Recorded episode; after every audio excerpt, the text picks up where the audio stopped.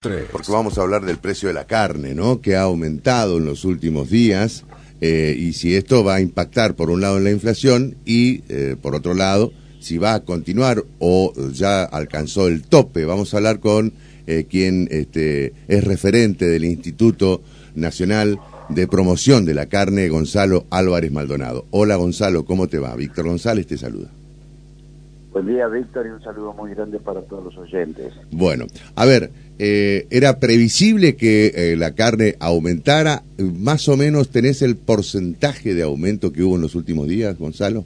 Sí, mira, vamos a, mirar un poquito más atrás. En el año 2022 el aumento de la carne, como la de la hacienda en pie, estuvo en el orden del 42 al 48%, ante una inflación del 95 al 97% que hubo en Argentina.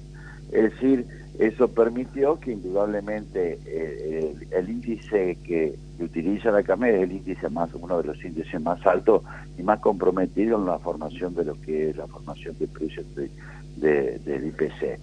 Así que bueno, esto ocurrió que no tiene nada que ver la economía, sino fue el clima. En Argentina y en nuestra provincia, tres este, situaciones climáticas, tres años consecutivos del fenómeno climatológico La Niña ha hecho que se hayan perdido cosechas, que, se, que es el alimento fundamental para este, los bovinos, igual que praderas y pasturas. Eh, eso hizo que, bueno, una liquidación más importante durante el 2022 de Hacienda por falta de mantenimiento, fundamentalmente de darle qué comer a los animales, y eso hubo una oferta mayor aproximadamente en Argentina más de 12 millones de cabezas por año faenamos. Mm. Este año fue 13 millones de fracción, lo que significó una mayor oferta. Pero bueno, eh, eh, eso significó que hoy eh, eso que se había ofertado durante más de, un año, bueno, esté escaseando porque bueno, ya hay pocos animales, se han este, liquidado vientres, este, animales sin terminación. Es decir, hay menos oferta. entonces... bueno, ¿Hay menos oferta entonces ahora? Sí, sí, hay menos oferta y va a haber menos oferta lamentablemente, porque la carne es un alimento primordial para los argentinos y para toda la población. El único alimento que tiene casi todas las vitaminas y proteínas. este, yo siempre lo comparaba con ustedes mismos, con la pizza, el velado, lo que sea, y no hay con qué darle, la carne sigue estando barata y, y todavía pese a un aumento que hubo del 30% durante la semana pasada y principio de esta, este, se sigue eh, luchándole y pegándole fuerte con el respeto que me merecen los, los este, eh, maestros pinceros y todo, le sigue pegando este, fuerte porque todavía un kilo de carne está eh, medianamente o menor o igual que una pizza o mucho menor que un helado que cualquier otro alimento. Lo malo de la noticia que tengo que darle es que, bueno, la producción durante, eh, digamos, lo que viene va, a haber menor oferta. Y acá decir y pronosticar y ser muy aventurero en, qué es lo que puede pasar. Lo que yo sí te voy a decir es que lo que puede pasar es que en la economía argentina el límite lo va a poder el consumidor, es decir, acá la economía, los recursos económicos de nuestra población están este, por debajo de lo normal este, y bueno, eh, es decir, doña Rosa va a poder, en vez de comprar un kilo, va a comprar menos o consumir menos este, por una cuestión de recursos. Ahí va a estar el límite a donde fundamentalmente la población, al consumir menos, no va a permitir que, la, que, haya un aumento desmesurado. Claro, eh, es decir, está en nosotros si el precio de la carne aumenta o no. en el consumo que le demos nosotros. Exacto, pero yo te quiero aclarar, eh, el, consumo de la carne, tanto bovina fundamentalmente como la porcina y la aviar, es un alimento indispensable para la mesa de los argentinos. Es decir, es este eh, eh, tenemos una cultura cárnica muy muy buena. Gracias a Dios la podríamos tener a precios razonables. Lo que ahora va a pasar, y también tengo que decirle, va a durar mucho tiempo, porque en el caso de los bovinos, un animal desde que nace hasta que es consumido o exportado dura dos años y medio a tres. Claro. Es decir, es mucho el tiempo de recomposición. Mucho más rápido va a haber la recomposición en los porcinos, en los avícolas. Pero ahí tenemos el otro drama. No tenemos cosecha ni grano, no hay maíz, no hay sorgo, no hay soja todavía. este, estamos dependiendo del clima que nos amenaza que no va a llover y no nos llueve. Eh, realmente la productividad en el campo argentino este, es muy, este, digamos, este, baja y realmente lamentablemente este, todavía seguimos paliando y mirando al cielo qué va a pasar con esta sequía. Que el gobierno no intervenga en el precio de la carne, ¿es una buena o mala noticia? Es que no puede intervenir mucho, no puede, no tiene elementos, es lo mismo que eh, pasa con la cantidad, con todos los alimentos. Interviene en el sentido de poner, hacer, ofrecer, como ocurre en los, este, los siete cortes populares que la industria frigorífica de exportación, aquello que no se exporta van al consumo interno y que están en las grandes cadenas de, de supermercados, el asado, el matambre, la pulpa, el vacío. Eh, interviene, pero es muy poco, y sobre todo en nuestra provincia, donde no hay las grandes cadenas que están en, la, en los grandes centros urbanos, no influyen en la, en la totalidad de lo que es la población. Hay que ser sincero. Eso influye, sí, mucho en, el, Gran Buenos Aires, donde hay muchas cadenas. Hay una población que, aparte de la capital federal, todas las poblaciones alrededor, las poblaciones, me estoy hablando de San Isidro, La Matanza, es decir, este, las localidades que están alrededor de la capital federal urbano, ahí pueden aprovecharla, pero bueno, pero en nuestras provincias no es así. Lo que sí lo que sí, bueno, este, que nosotros este, aventuramos de que eh, va a ser difícil salir de estas. Son tres años consecutivos de pérdidas de, de, no solo de, de, producción en el campo, sino de los recursos económicos. este, vos, la mayoría de los productores, vos lo das vuelta y no te le cae una moneda. Es decir, realmente que para poner en carrera nuevamente la productividad, que en el caso agrícola va a llevar seis meses, y en el caso ganadero, como te decía, de dos años y medio a tres, este, eh, va a llevar su tiempo. Bueno, eh, ¿crees que va a seguir aumentando entonces? Mirá, eh, lo, previsible es que va a ir escalonadamente aumentando hasta llegar al, al bolsillo de, que, de la falta de consumo y al, llegar a ese techo va, va Ahí se va a mesetar. claro. Va a dejar aumentar. Pero por otro lado, a veces hay estadísticas que son y tenés que, leer mucho y ver los distintos informes que no que no son este halagüeños.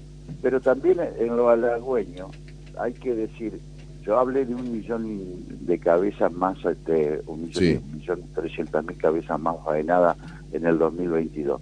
Bueno, el mercado internacional no nos ha acompañado, ahora nos puede acompañar para que entre esos recursos que, que, el país necesita. Es decir, entrado febrero, se va el año chino, y, hay que decirlo, el 75% de las exportaciones son chinas y son de alimentos y de carne que no consumimos los argentinos. Es la vaca vieja, la vaca que, que no consumimos los argentinos y que los asiáticos en pequeñas porciones la consumen en sus barbacoas, en sus, más que sus barbacoas, en su brebaje y sopa para darle gusto a, su alimentación, pero tampoco influye en lo nuestro. Es decir, estamos en una coyuntura, Víctor, que realmente es difícil, difícil para la economía, para la política del gobierno económica de, este gobierno, la del que viene, es decir, eh, va a haber que tener muchísimo ingenio y nosotros en el campo solamente que nos acompañe un poco Dios y que tengamos política activa, nada más. Y al decir activa no son subsidios, compensaciones, nada,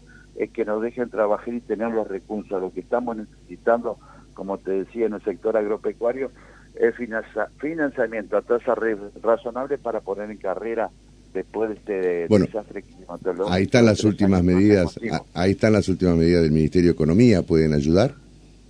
Sí, yo creo que van a ayudar, no son suficientes, pero sobre todo porque, eh, y lo voy a ser sincero, y hay que decirlo, es decir, este, algunas entidades tuvieron una preponderancia con las cuestiones impositivas, impuestas a las ganancias, pero yo te voy a decir, el pequeño y mediano productor, de la nada no puede tener nada de ganancia. Entonces, ¿para qué ir impuesto al adelanto a la ganancia o a, o a los impuestos este, acá lo que se necesita para pequeños y medianos productores es financiamiento. Esa es la verdadera, una tasa razonable que pueda producir, que pueda tener un retorno y producirlo mejor y más eficiente y eficaz para que ese alimento en el consumo interno llegue a precios razonables a la población y también podamos exportar y tener excedentes exportables que tenga el país.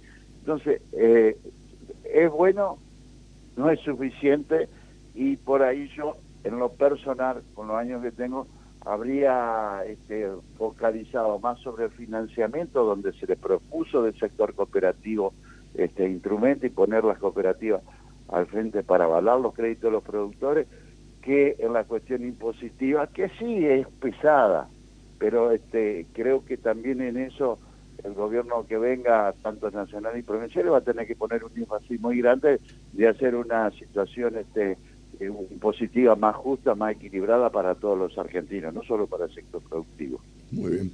Gonzalo, te agradezco mucho y seguiremos charlando seguramente. ¿eh? Sí, desde ya agradecido por la posibilidad y lamento no darles buenas noticias, pero las malas noticias lo tiene el sector agropecuario que estamos mirando el cielo y no nos cae la lluvia. Bueno, ahí este hoy estaba ahí amenazante, ¿no? Pareciera que... No, sí, amenazante. Mira, somos media me, me tiró de los ¿Cuánto, ¿Cuánto necesitaría el campo para, para más o menos empezar a, a ver una luz en el horizonte?